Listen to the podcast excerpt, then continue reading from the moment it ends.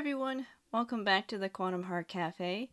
I hope everyone has had a, a blessed week and a weekend. And uh, for those of you who are new to the show, welcome to the Quantum Heart Cafe.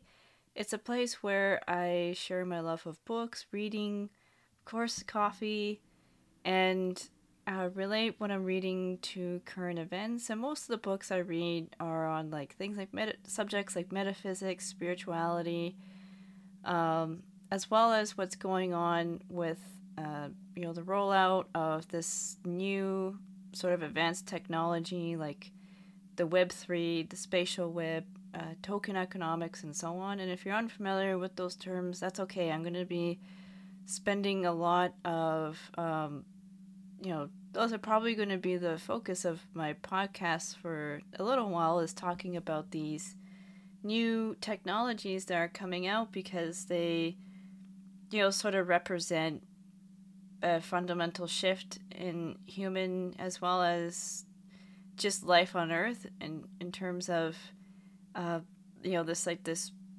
really big shift towards like a token economic human capital uh, nature as well as natural capital management. And if and again if you're unfamiliar with those terms that's okay. I'm gonna um, be talking about them throughout my show and throughout uh, the whole podcast and stuff because I think this is uh, the really important conversations to have. And one of the reasons why I wanted to call it the Quantum Heart Cafe is because, uh, you know, I think, you know, I think we could get change, and I think humanity is in at a crossroads where we're going to have to make some really important decisions coming up.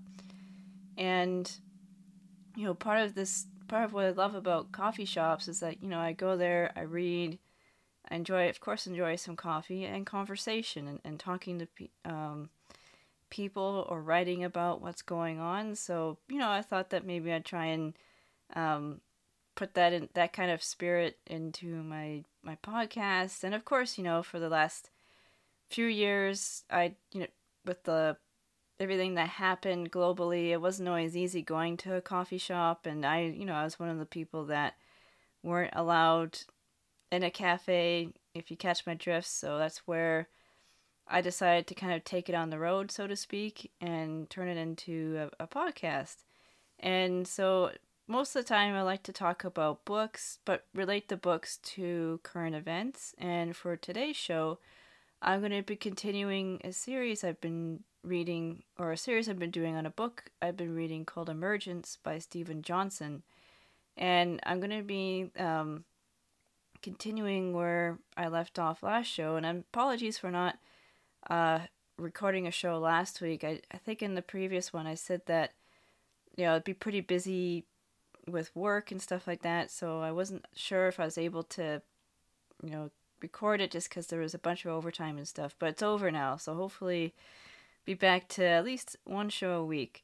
Uh, and then, um, of course, for if you're new to the cafe, I also like to do uh, a moment of gratitude as well as talk about the beverage I'm having today um, and during the show. So, for the moment of gratitude, um, you know, I've been reading a really, I've been learning about just recently, and actually, it's something that, uh, or it's a part of history I, have often heard on Alison McDowell's uh, presentations and in her writings. It was about the the Mar- Maroons. They're the people that, in uh, mostly like the Jamaica and uh, the Carib, like that kind of area, like the Caribbeans and stuff, where uh, they were um, Africans who were stolen from Africa and brought to work the slave trade and they were a resist and they resisted and they um, you know they rebelled against the British Empire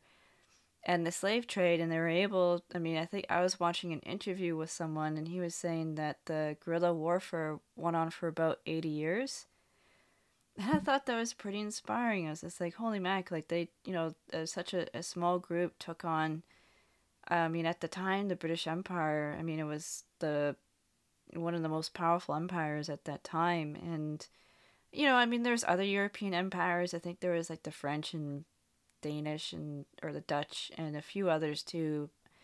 Felt like Britain, though, was like at the, at that time it was at the peak. But there were other, of course, there were other nations and other like other European nations that were involved in the slave trade. It wasn't just England, um, but they were the but the Maroons like they were just you know they're a group of Africans and they got together and um, you know they struggled and fought against this huge force. And I thought that was really inspiring to read about that and to under, like l- listen to this uh, gentleman who was giving who was presenting on the maroon people. And, and it was just uh, amazing. And um, he he made the comment too that the land had protected had protected them that the land looked after them and provided them with food and the, the sustenance that they needed in their struggle. And I feel like it's those connections to the land. And the land did the same thing for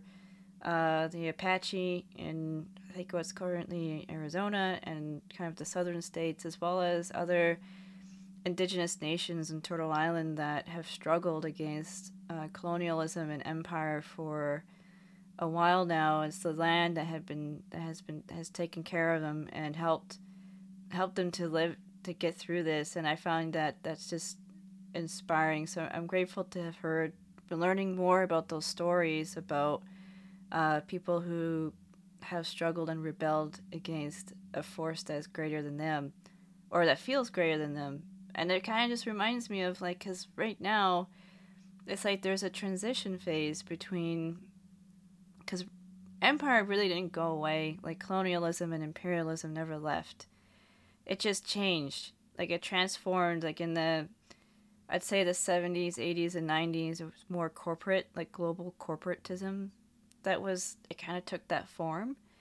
And um and now it it's trans it's doing a phase a transition change or maybe a phase changing phases like if you think about how water or how uh, matter changes phases from a solid liquid and a gas. So it's we're in this phase change where empire will change or if it gets its way will become more about um, kind of like a blend of capitalism technocracy and socialism. It's like it's all the isms put together. So it's not not just one ism. It's like all of them put together to create this cybernetic system that is coming online. And I think that's a really important conversation to have. And I know, you know, Alison McDowell and, and Jason Bosch and, uh, you know, a, a few other really amazing people have been writing and researching and talking about this. And I hope to add, I hope that my podcast uh, like the Quantum Heart Cafe, can add to that conversation through the books and, you know, just the spiritual lessons that everyday life teaches me. And I hope to pass those on and that they would be helpful for others as well. Because the conversations might not be seem relevant right now, but as this cybernetic system starts rolling out, it'll become even more important. Um, so this is kind of like I, I mean, I have to make sure to back up the show because sometimes you know it's easy for um, like I've seen it in real time. Like you leave a comment on YouTube or something and then it just disappears. So sometimes you know content and things can get taken down. Um, not sometimes they can be taken down.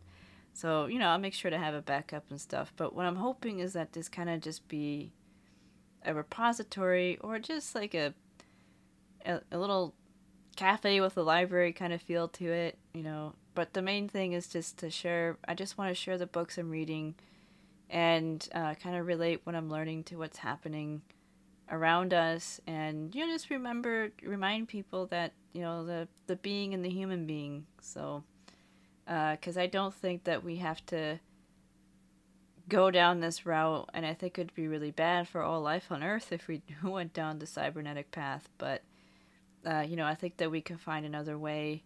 Um, but we're definitely at a phase transition right now. So our decisions matter and these conversations matter. And I hope that this can help in the in the conversation piece and just helping to bring more awareness to what's going on because no one's really talking about token economics and so on. So I'm hoping, you know, that that can help out, that or that this show can help out in some way. Uh, and then for what I'm drinking, so I did have my decaf coffee a little earlier in the day. Um, I'm almost done it. It was the coffee that I got from Palette Cafe, so I'm gonna have to go back out next week and see if I can find another coffee shop. But you know, I'm also thinking that maybe I should also expand, not just have coffee, but maybe you know teas and. I mean, I do have some water right now, just because it's you know it's nice. Water is refreshing and beautiful drink. Um, but also, you know, maybe because uh, Alison McDowell talks about the dandelion revolution. She talked about that last summer, and so you know, and dandelions are healing. You know, they're wonderful flowers, and they offer. They're not weeds; they're flowers, and they offer so much. So maybe you know, dandelion tea every once in a while, or something like that. So, um, yeah. But today, just uh, having some water right now, and before I enjoyed a really nice decaf coffee from the Palette Coffee Roasters. Um, anyway, so I'm going to continue on where I left off from last week because I was talking about the five principles of emergence, which uh, Steven Johnson talks about in his book, and it's a book I've been talking about for the last, you know, few shows, definitely. And it's a really important book because I think what's coming is this emergence. It's like a, they want to they like the you know the techno you know technocrats or the cybernetic the the systems en- engineers they really want to create like this super organism and i know this sounds so weird like you're gonna hear things on this show that kind of sound sci-fi and i wish it, wish it was just science fiction but there's actually people that believe this. And the problem is is that they are in power and they have their network together and you know they actually believe this stuff. So you know they believe in a superorganism. They believe that human beings are becoming this global collective consciousness and their focus is to socially evolve human beings and life on earth uh, to towards this world embryo. And I know that sounds crazy, but I did do a show on on the book called The World Sensorium by Oliver L. Reiser. And that's what precisely what he talks about is this world embryo.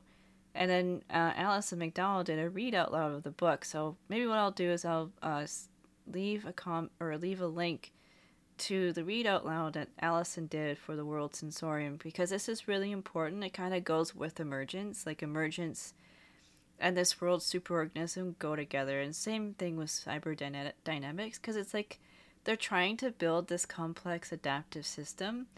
And, you know, 50 years ago, they didn't really have the technology to do that, but now they do. And that's where, you know, things like token economics, uh, smart contracts and um, like the oh and blockchain and, and the technologies associated with web 3 and the spatial web that's where they come into place now because they can you know the system engineers and so on they can use these technologies to socially evolve life on earth um, and that's ultimately, I mean, money is a small part of it, and it's there for sure. Like there are, you know, hedge fund managers and people that want to make money off of this stuff. But what's even more important to realize is that there's a deeper intention beyond just money and beyond just cryptocurrency.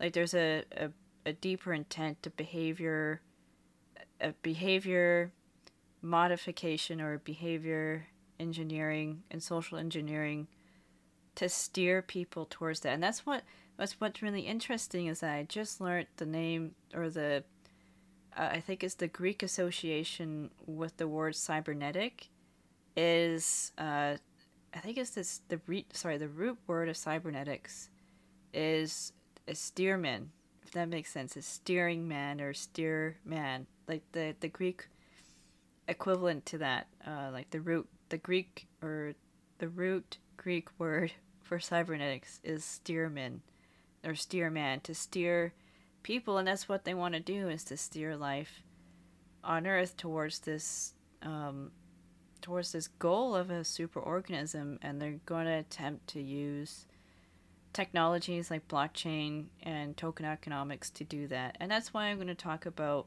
on the show. But you know, of course, spirituality and stuff like that. But I just, you know, you can't really have a spiritual. I just feel like I can't really have a spiritual practice and not talk about this stuff because it's going to affect everyone and everything. So it's like, yes, I could just talk about, you know, the law of attraction or the law of assumption and stuff like that. Um, but then I feel like I'm doing a disservice if I ignore these really important events that are unfolding because I don't think we have to go down this road. Like I said, I think we can make an informed choice. But the the thing is just to have is to make people aware first. You know, if we understand the problem, then we can kind of figure out solutions. Okay. Uh, so I'm picking again, like I said, I'm picking up where I left off last week with the book Emergence, and right now um, I'm talking about human cells and emergence because um, throughout the book, Steven does talk about like DNA, and he's talked about how like the same people that are interested in making software learn or teaching AI how to learn, they're also interested in DNA because they see DNA and genes as the simple building blocks that can lead to complex behavior. And so one of their goals is to use DNA and like to program DNA and to use DNA and genes to um, well to uh, evolve us just like they want to evolve AI. Um, so he talks about so Steven talks about um, how a define, defining characteristic of complex systems is for the whole uh, to outlast or outlive the individual components. Okay, so he was also so when he said this because uh, la- I think the last time last week also was talking about ant colonies um, and how ants are ants are often used for in the study of so or complex adaptive systems because they're um, you know thousands of individual ants interacting with each other and following rules to create the kind of the collective intelligence of the colony. Um, so that that's part of what I was talking about last week, and so he's kind of talking.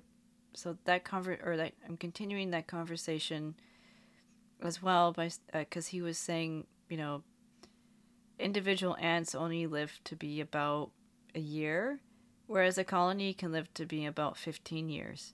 So he's wondering him as well as well as Deborah Gordon, who I mentioned last show. She's a um, she's a biologist and she's the one that studies ant colonies, and so they're interested in how in the mystery of how ant colonies form and how they're able to live for you know about I think the average for the harvester ants, which is the ants that uh, Gordon Deborah Gordon is, is studying, is about like 15 years. So they're wondering like how is it possible that um, individual oops sorry how is it possible that individual ants can outlive uh, or sorry not the, how individual ants only die or only live for a year but then the colony uh, lasts for about 15 years and then he writes that human so steven then writes that uh, human beings aren't that different from social insects like ants.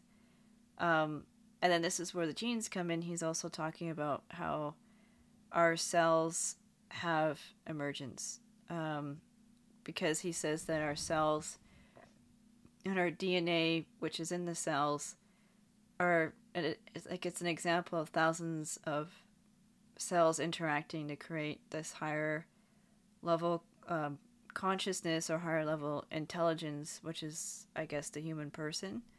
Um, so he thinks, so Steven thinks our cells started cooperating billions of years ago, and that humans have a master planner and a set of blueprints, uh, which is our DNA. He calls this the tyranny of DNA, and that it's an example of centralized command economy, not emergence. But the thing is, is that they keep talking about throughout the book.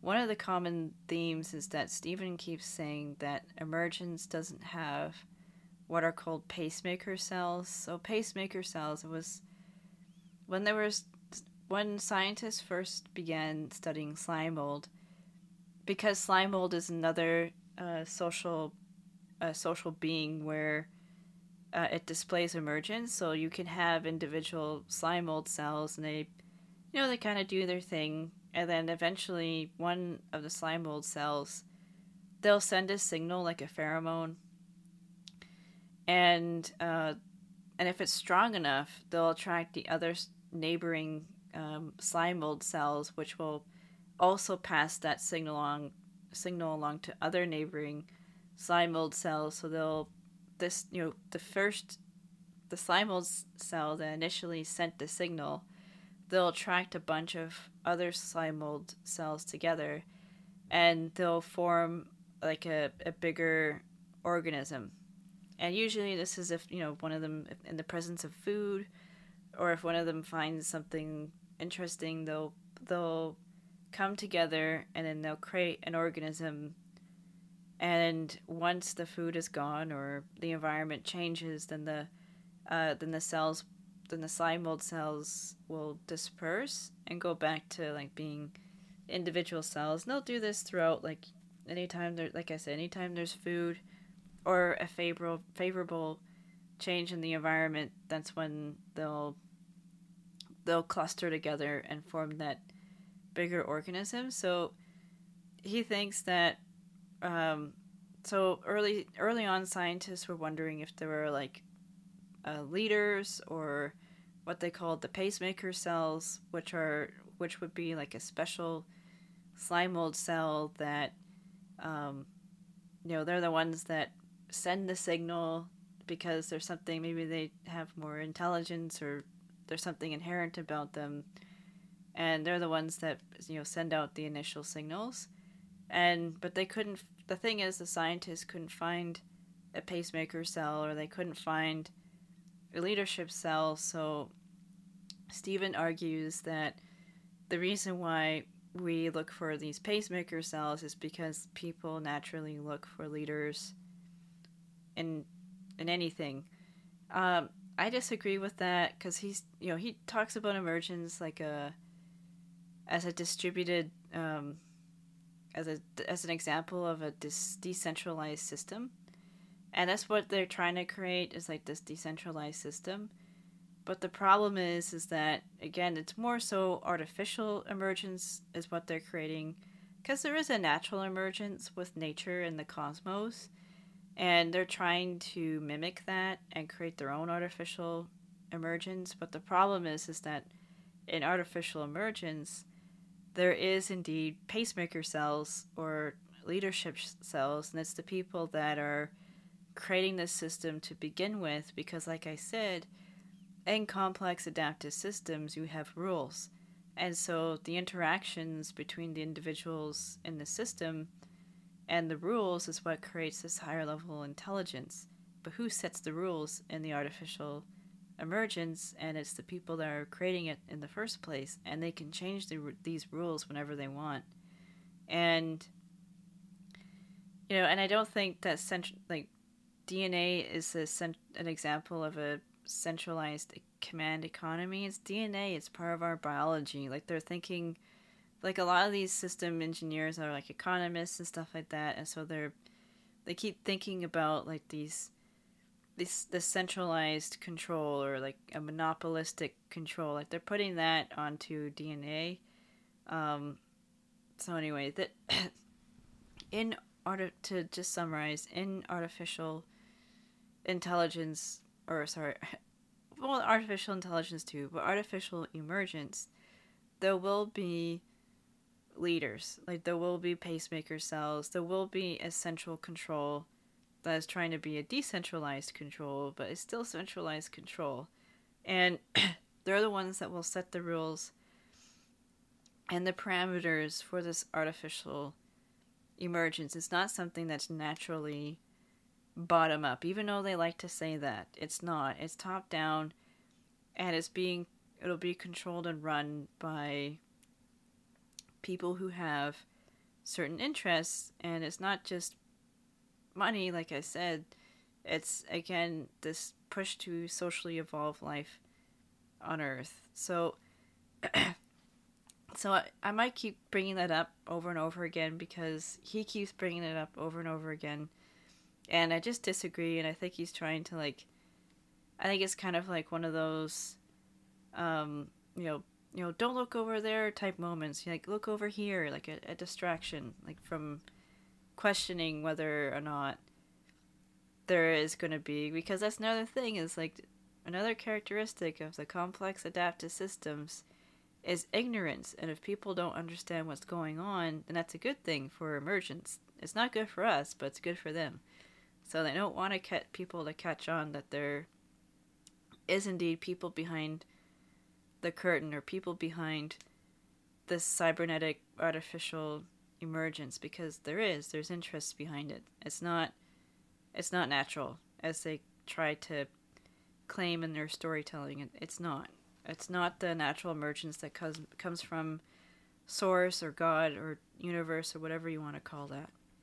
Um, okay.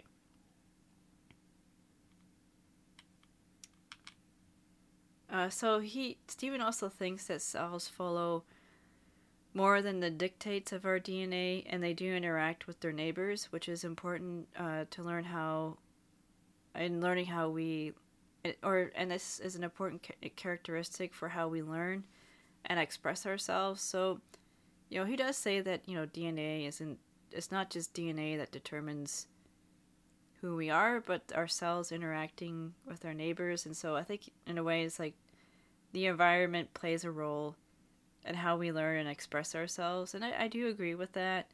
Um, but I don't, again, like, you know, he's, again, he's coming at it from an artificial emergence lens, and I'm not.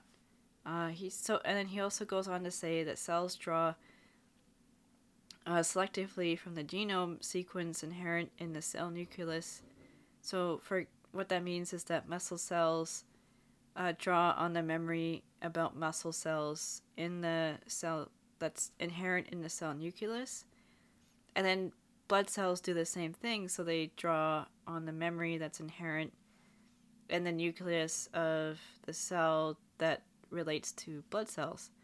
Um, and again, this kind of goes to morphic genesis, where uh, there's this collective memory or a collective store of information that um, this superorganism will rely on for emergence and, and for learning.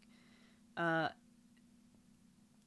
so, and then um, Steven goes on to say after that that the that there are the simple building blocks that create complex organisms, um, and that people want to create artificial emergence or bringing forward. Um, I did take notes for this, but sometimes my notes, uh, I might have missed something.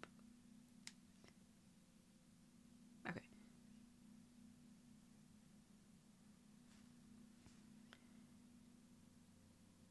Okay, so then Steven goes on to say that um, that the cells also use chemical messengers in a way of salts, sugars, and amino acids.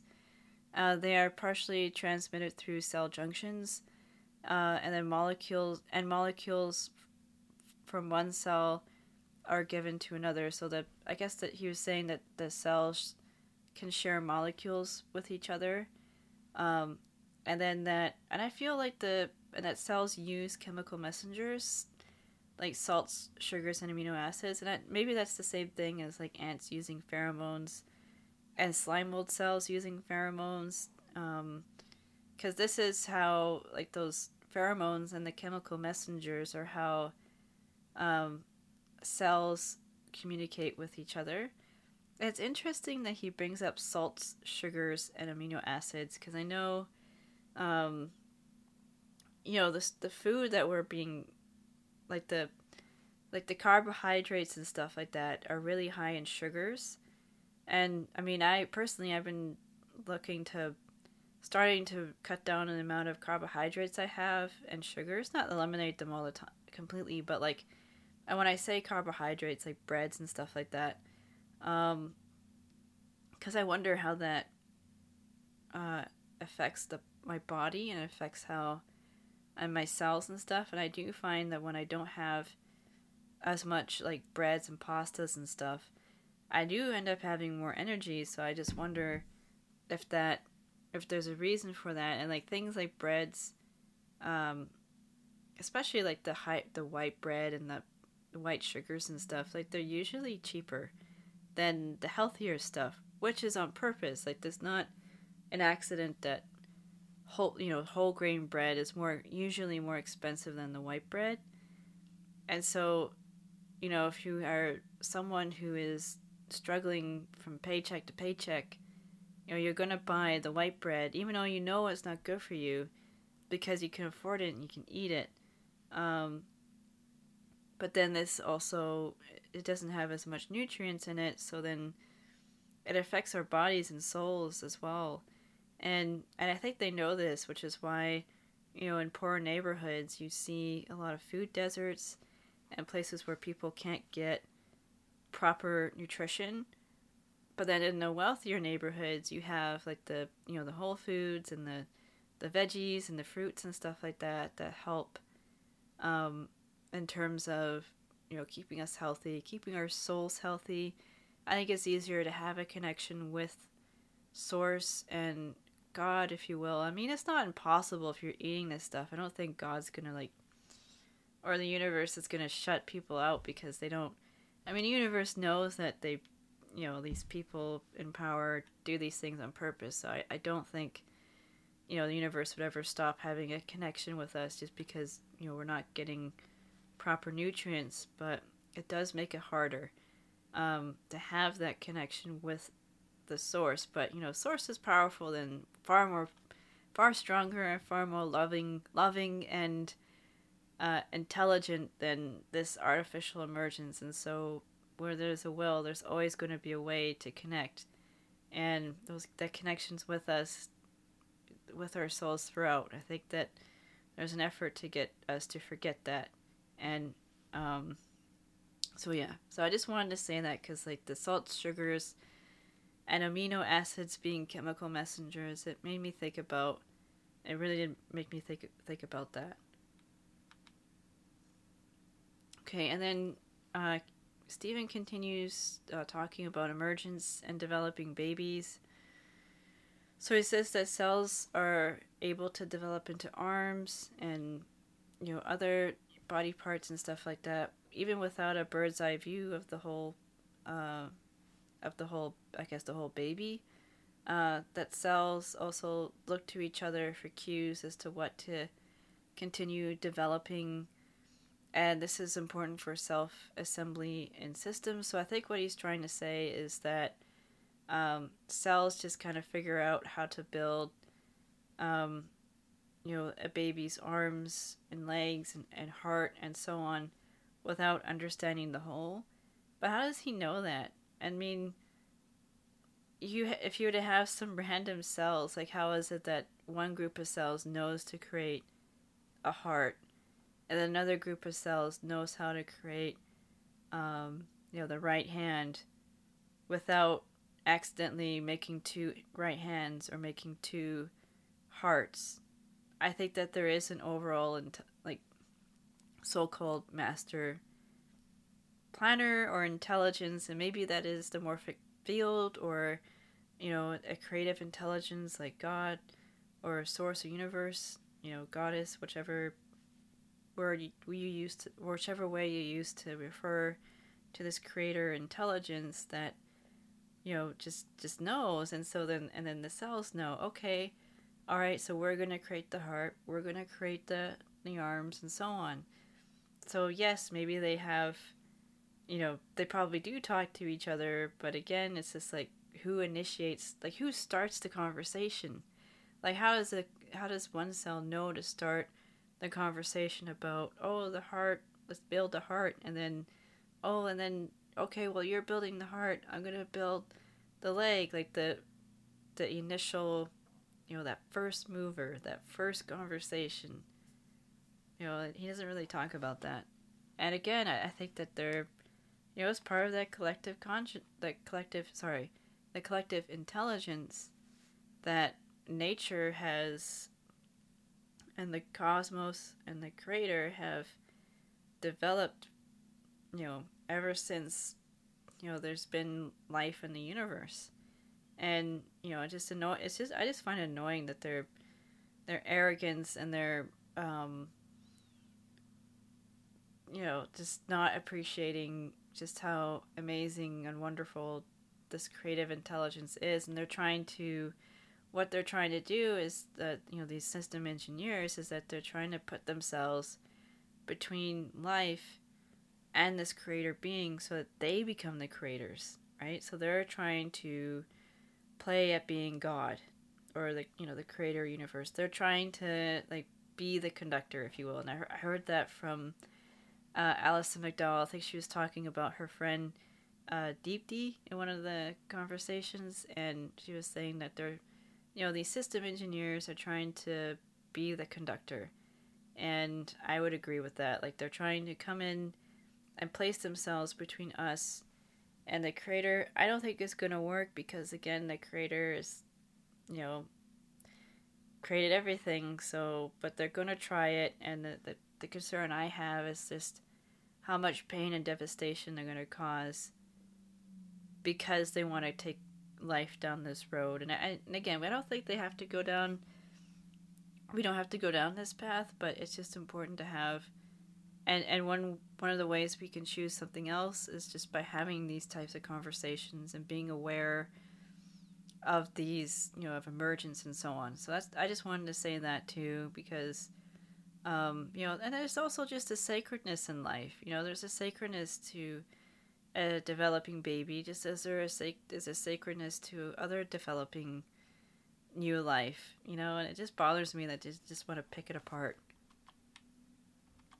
Uh, okay, and then after talking, spending some time talking about uh, cells and DNA, um, Steven then begins talking about cities and emergence, and I think I did talk about you know cities and emergence a little while ago, but he uh, continues on because in part two he kind of goes more into deeper detail about what he was talking about in part one.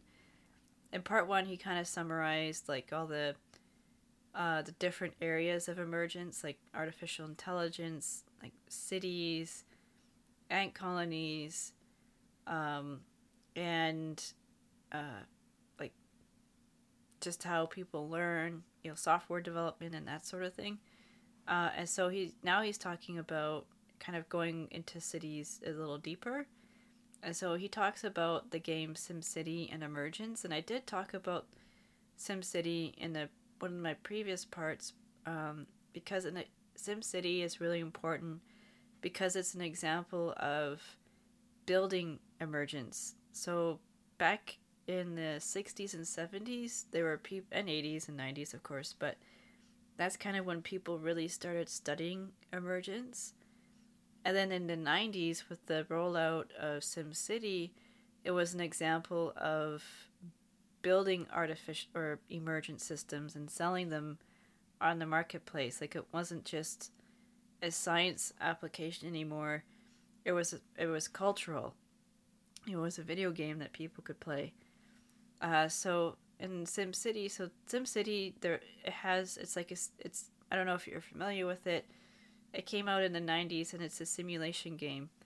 Uh, so and it it's more than it was more than just an educational tool.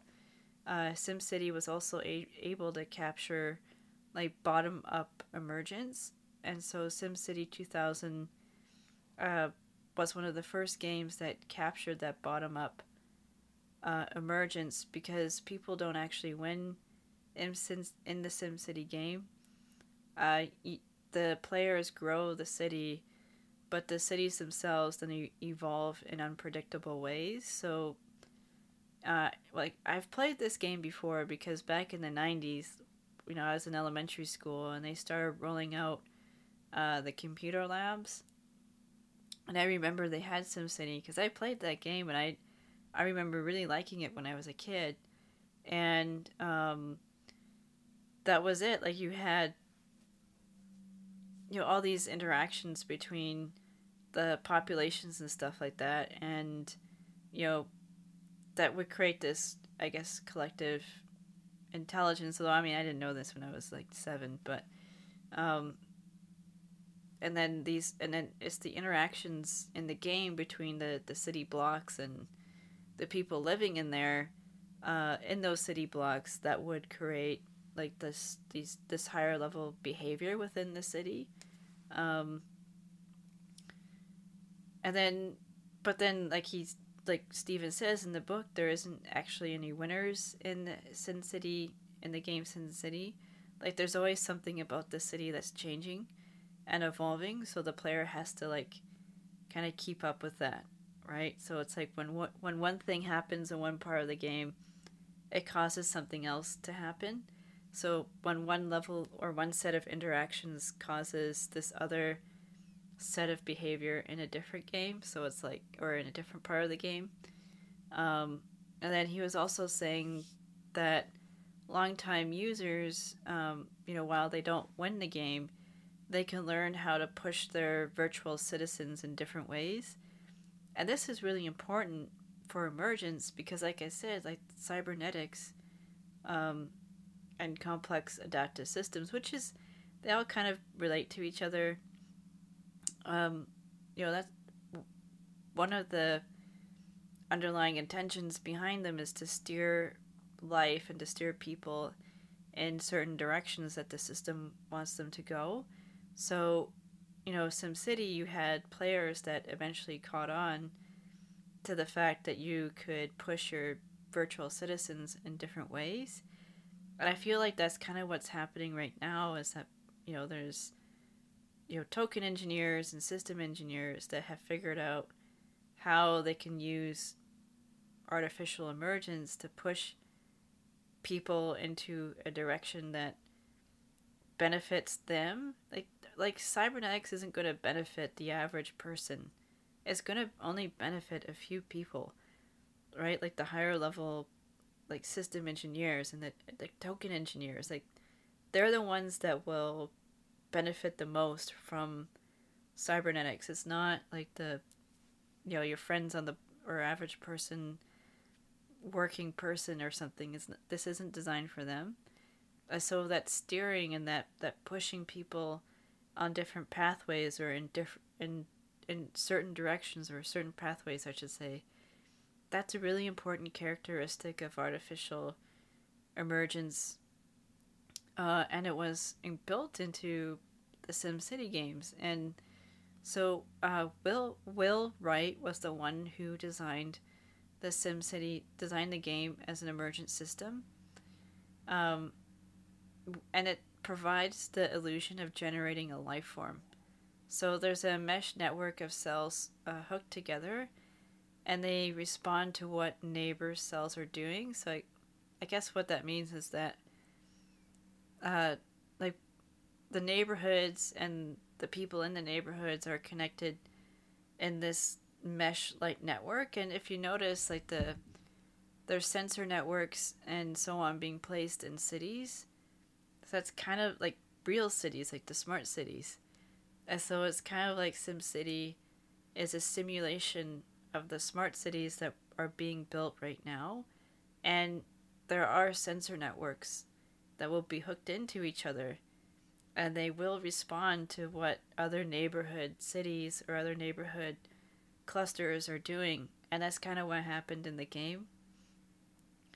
Um, and then because each uh, cell influences the other cells uh, changes appear to move in a fluid or ripple like manner in the system.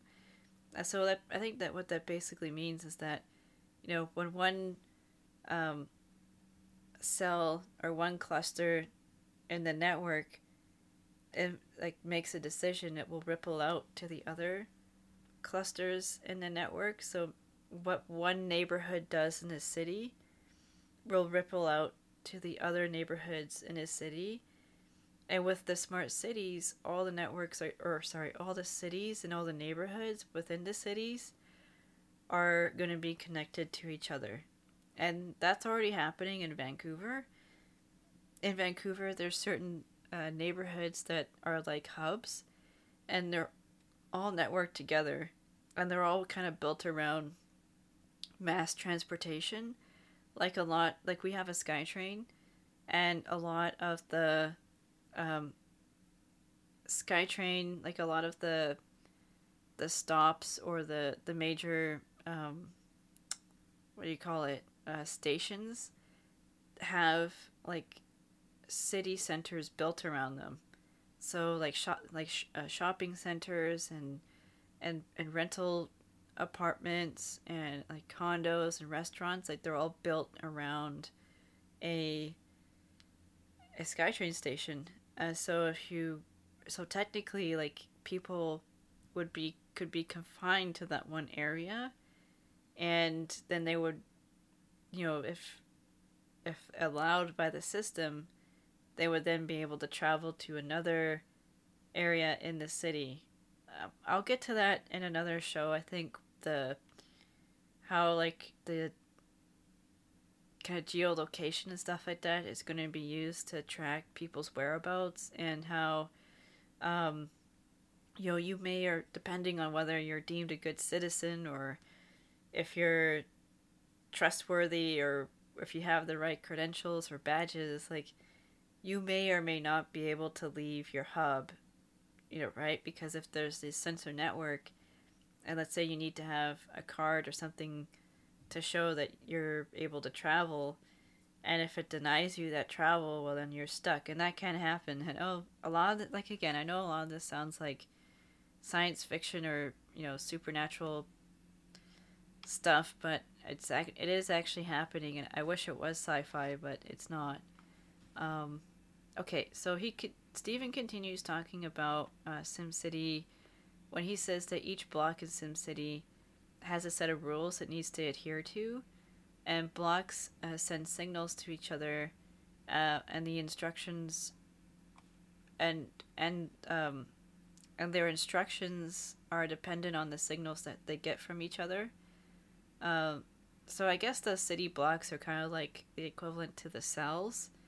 So if you have like the cells send signals to each other, and I guess this would you know these signals would then uh, determine or trigger a set of instructions like whether to create more muscle cells or to create more blood cells. And i guess in simcity the city blocks will signal each other and this will cause a set of cause them to follow a set of instructions or, or a set of rules depending on these signals uh, and then he also so upon finishing talking about SimCity, Steven then begins to talk about or brings up the the work of Paul Krugman, who's an economist, and Paul Krugman also studied uh, or studies emergence in cities, and he looked at how he looks at game theory, and how game theory um, can be used to understand how cities kind of segregate themselves or how they create like pockets you know uh, like um how a city will naturally create a pocket of business of a like business neighborhoods or like a i guess maybe a italian neighborhood or like a um uh what do you call it? Like a, a kind of like an upward mobility neighborhood like the yuppie neighborhood or something. So he was kind of interested in how game theory can explain segregation in cities. Um, so Krugman created a city with only businesses, and where the businesses locate them, themselves based on other nearby businesses. Um, and what's interesting is that Krugman talks about um, a centripetal force, which brings the businesses together, and a centrifugal force, which pushes them away and he he says that there needs to be or Krugman Krugman's Krugman model relied on those two primary like axioms of the centripetal and centrifugal force and how that there needs to be tension between them. So neither uh, too strong or too too weak Uh, and then the, the range of the centripetal force needs to be shorter than the centrifugal force. Uh, so businesses have other businesses nearby but dislike having them a little ways away. And then having businesses in the same location is good be because it attracts more customers. But the opposite is true with rival hubs nearby. So, you know, you have one hub of a bit like where businesses cluster together, and I guess it's a good thing because it creates more, or it creates more traffic and it creates more, um, you know, more people are going there to buy things. But then, if a rival hub is too close to the, or if they're too close to each other, then it's bad because you're not going to have or it's bad for the businesses. It's good for the customers because then they have more selection, but it's bad for the businesses because they won't have as much profit. Um, so Krugman used his model to show that even when businesses are randomly scattered across the land, uh, they will eventually cluster into distinct business centers, evenly spaced from each other. And so he thinks that that's an example of how localized behavior creates higher level macro behavior, and his model uh, might also explain the formation of neighborhoods in large metropolitan areas. And the neighborhoods create a polycentric structures within the city's larger shape. Uh, and then he, Steven, at, once Steven finishes talking about Paul Krugman, he also talks about Jane Jacobs, who is another person that studied uh, cities and emergence, and according to Jane Jacobs, the value of exchange between strangers in a city is not what it does for individuals, but what it does for the superorganism that is the city.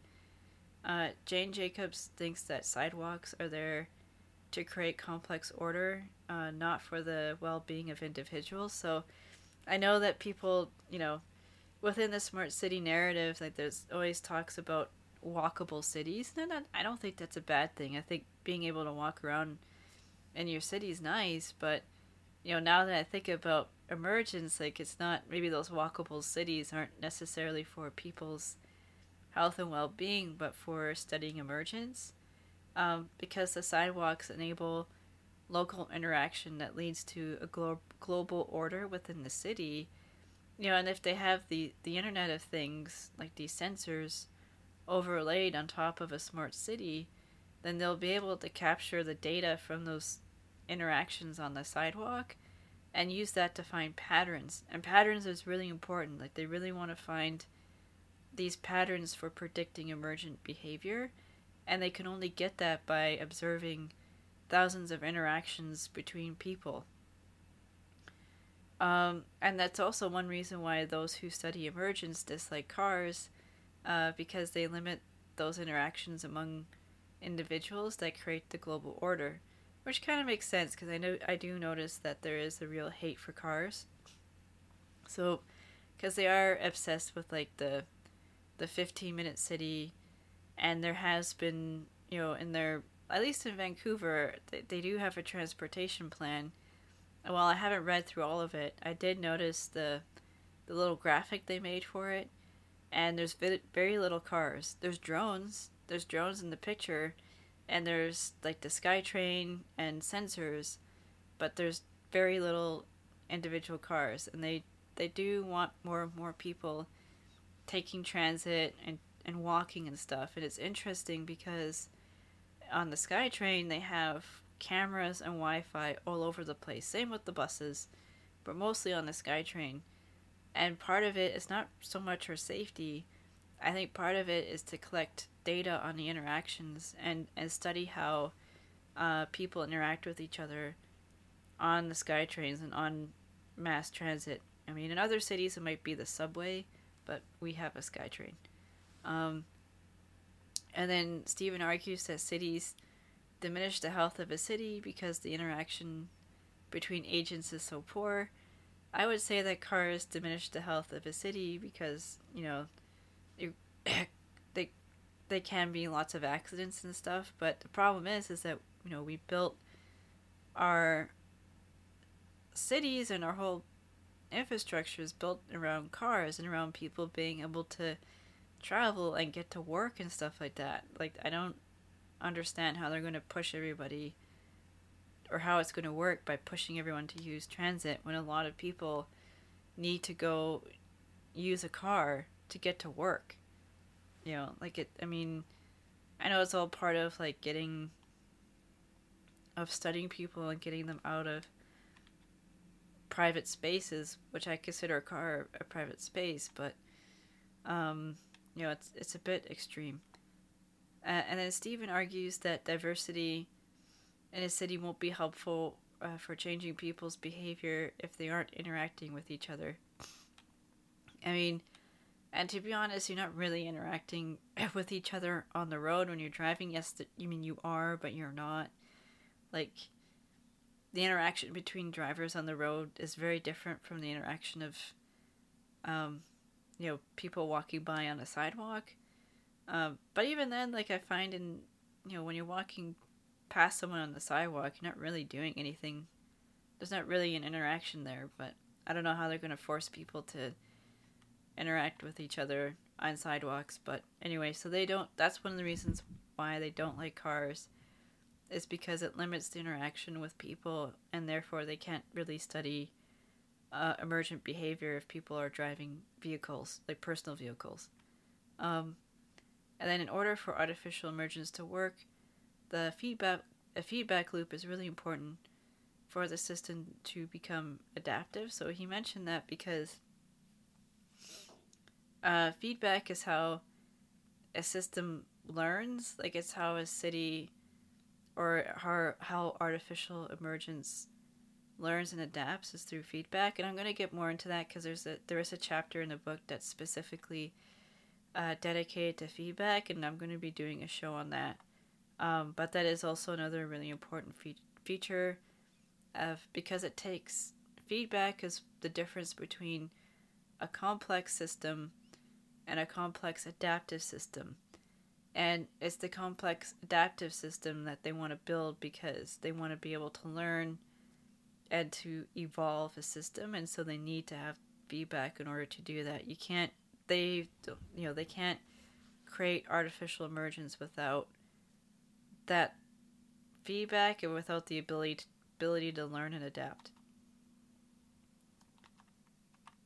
And then, um, just to finish off with the cities and emergence, um, it was. I found it also interesting when he was talking about the interaction between, like, the difference between people interacting on sidewalks and then cars. Uh, so he Steven talks about how as speed can change how little or how much transmission um, of information happens between or happens when a, like agents or individuals in the system are interacting with each other. So a slower speed will give more interaction and more information, which is needed for uh, the collective intelligence, but if you have, you know, people walking, interacting with each other on a sidewalk, which is a slow interaction next to a car, like a car is moving way too fast for any sort of information or any sort of interaction to happen, unless it's in a pedestrian sidewalk. Then there's an interaction. when especially when the driver's not paying or the pedestrian's not paying attention then that's you know you could probably hear some swearing um, but the the cars they move too fast for transmission between agents like between individuals so you know it's really hard to get those interactions for collective intelligence which is another reason why um, you know, these system engineers prefer walkable cities because it's easier to collect the data from the, the interactions between individuals because they're moving slower. Like the camera can pick it up or the sensor can pick it up. But a car moving at 50 miles per hour or 30 miles per hour, you know, that's really hard. It's really hard to capture that uh, information. And then when agents work at different, or individuals work at different transmission speeds, uh, this jams emergence. So I guess I don't know. I guess maybe to maybe one way to avoid emergence is to, uh, you know, drive a car, or maybe it's to to run run through the sidewalks. Don't interact with anyone. Just sprint from one end to the other. You know, go faster or something. I don't know. Um, I mean, while that's comical, it might not be all that possible. You can get one of those annoying uh, unicycles, those electric unicycles. I've seen them before. They're so silly, but they, you know, these guys that are zooming down on these unicycles, these electric unicycles, like they're, it's a different interaction, that's for sure. You know, they're not walking and they're not riding a bike. They're moving. I mean, again, they can move at thirty, sometimes fifty miles per hour through a city street. Um, but they're not really a car and they're not really a cyclist. But you know, they're moving at a different transmission speed, so maybe maybe there's a way to avoid emergence with those things. I don't know.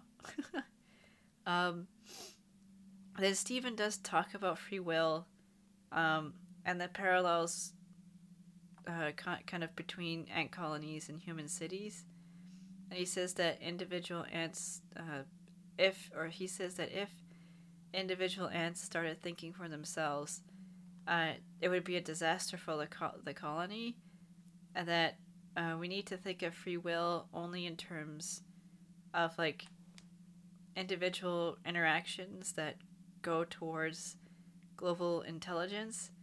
And um, so maybe that's another way to avoid emergence is when we start thinking for ourselves and you know there is um, a talk by john trudell like his work is really the late john trudell he's uh, he was a american indian activist and he or indigenous sorry he was indigenous and he's involved with the American Indian movement. And he was um, you know he passed away a little while ago but he often talks about um, belief versus thinking and like the intelligence that we get from our creator and that with belief it shuts off our thinking because when we believe something it's kind of it. That's that's kind of it. We don't have to think about it anymore. So belief can be dangerous. Uh, but when we're thinking about something it changes because then we're actively using our collective intelligence that we got from the creator to think about what's going on. And and and i think that's really important like if as we start to think about the system that we're in like get you know get past the personalities get past like because you know influencers and social like whether you're in the resistance movement or not like they're just influencers and they're usually um, either put there by the system or the system just takes advantage of them in some way. Like you know not all influencers are aware of this either. The influencers are kind of working on behalf of the system and so they're not really they don't really their role is to steer people whether they're aware of it or not. Like they're not really there to think about or they're they're not the system like the elites and billionaires and and influencers and stuff like yes they're not they are a problem I'm not trying to say that like they're, you know, but they're they're not the system. They can be replaced by the system whenever they want. Like remember back in like the Middle Ages, like the elite were like the Pope and stuff. And you know, the Pope still has some influence, but you know, the church doesn't have nearly as much influence as uh, as corporations do at this time. They did in the Middle Ages, but now it's corporations and the corporation and that is undergoing a, like i said earlier in the show a phase transition towards the cybernetic uh, system so and again these agents the social media influencers and business elites and stuff they could be pushed aside and replaced by another group of elites or business people depending on if that serves the interest of the system or not. So it's really important to start thinking about the system that we're in. You know, the system of domination that has been around for a couple thousand years. And um, because then if we, because like he said, like Steven says, like the thinking people are a disaster for the col- the colony or, or the system, I should say. So if we begin to think for ourselves, like that's a huge step towards understanding what's going on and figuring out a way and how we can choose something else. Because we, like I said, we don't have to go down this road. We could figure out something else. Like we're people are pretty smart. We can figure it out. Um, and and life on Earth doesn't have to go on this route either because it's not just like they're not just studying emergence among human beings. They're studying emergence, like I said. I mean, ants and slime mold cells, but they're also doing it with plants, trees, water, oceans, our sky, birds. Like nothing is sacred to these this system. Like nothing. It'll it'll put everything on the blockchain and tokenize everything. And I will get to token economics. Um, there's one other book I want to talk about. I want to finish Mary or Madeleine L'Engle's book, um, her time quartet. Uh, I think I, I'm on. I'm gonna be getting the fifth book, and I want to finish that. But then once I'm done with um, Madeleine L'Engle's work, I'm going to focus on talking about token econom- economics and the history of token economics because it does come out of uh, sanit- research that was done in sanator- sanatoriums and um, behavior research that was done by um, people like B.F. Skinner. So that's kind of the direction I'm going to be going with the show for the next little while once I finish the book Emergence and once I finish uh, Madeleine L'Engle's book because it would be I, I do want to have a nice little break and just have like something that's like a more of a story on my show and then I'll get to more like technical stuff again after that because it I kind of like having a mix of both it's like a, a story that relates to what's going on and then uh, and then diving into a, an important top topic like token economics or um, like emergence like this like this book I'm reading right now. Um, okay. So I think I'm going to leave it there. There isn't much left. I'm, I finished this chapter. Uh, the, the chapter was um, kind of the it's called the street level, uh, and it was the first chapter in part two.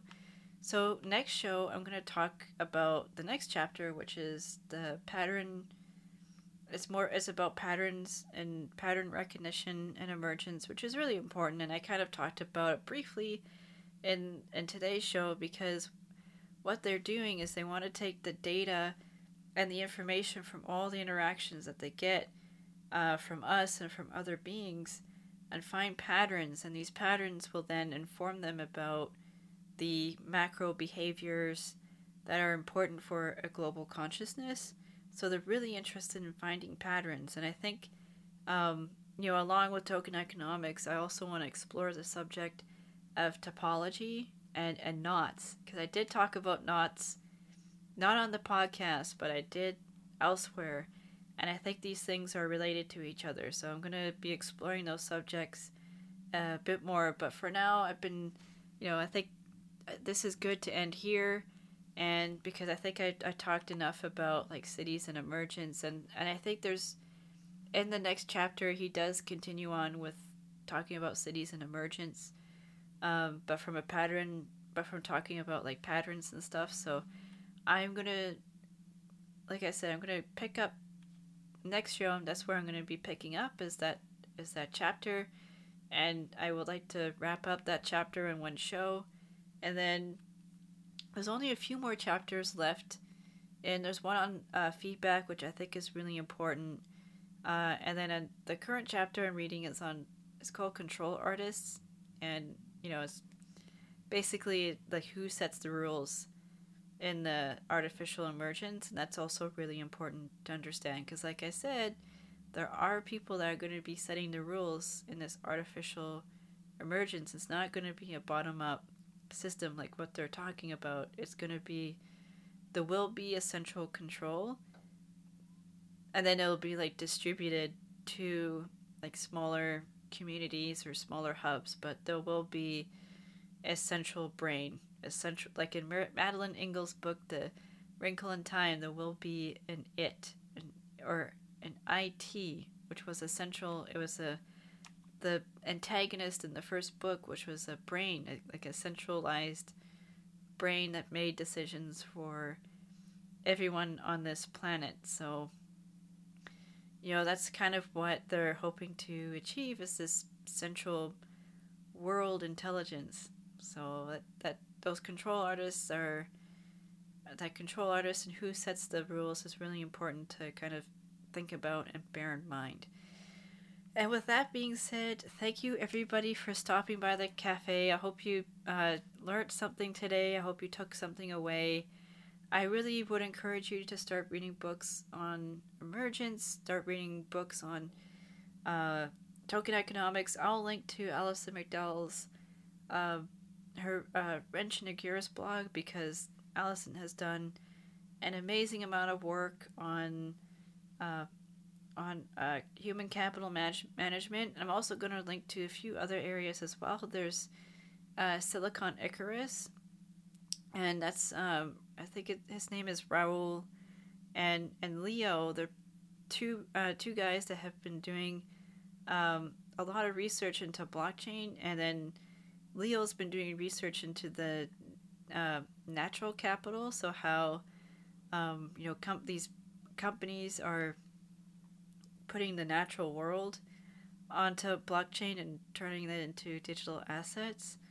And uh, so I'll link to that because that's also really important because it's not just uh, human beings, but it's the whole sort of system that they're looking to uh, put onto Web three, and then as well as uh, Jason uh, Jason Bosch, um, he's another person who's been doing a tremendous amount of research into um, you know this this system, and he often does presentations with Alison McDowell. So I will link to those because I think they're they're helpful uh, learning um, resources, and they're helpful for understanding like doing more research because an hour long show like I wasn't able to cover everything in that chapter. So you know it's not enough. Like this is like this kind of does require learning doing some individual study and learning on our own. So I hope that you know this will pique your curiosity and you'll check out those blogs and enjoy some coffee and hot beverage beverages and have a blessed week and a heartfelt week and we'll see you back at the cafe next week. All right, take care. Bye-bye.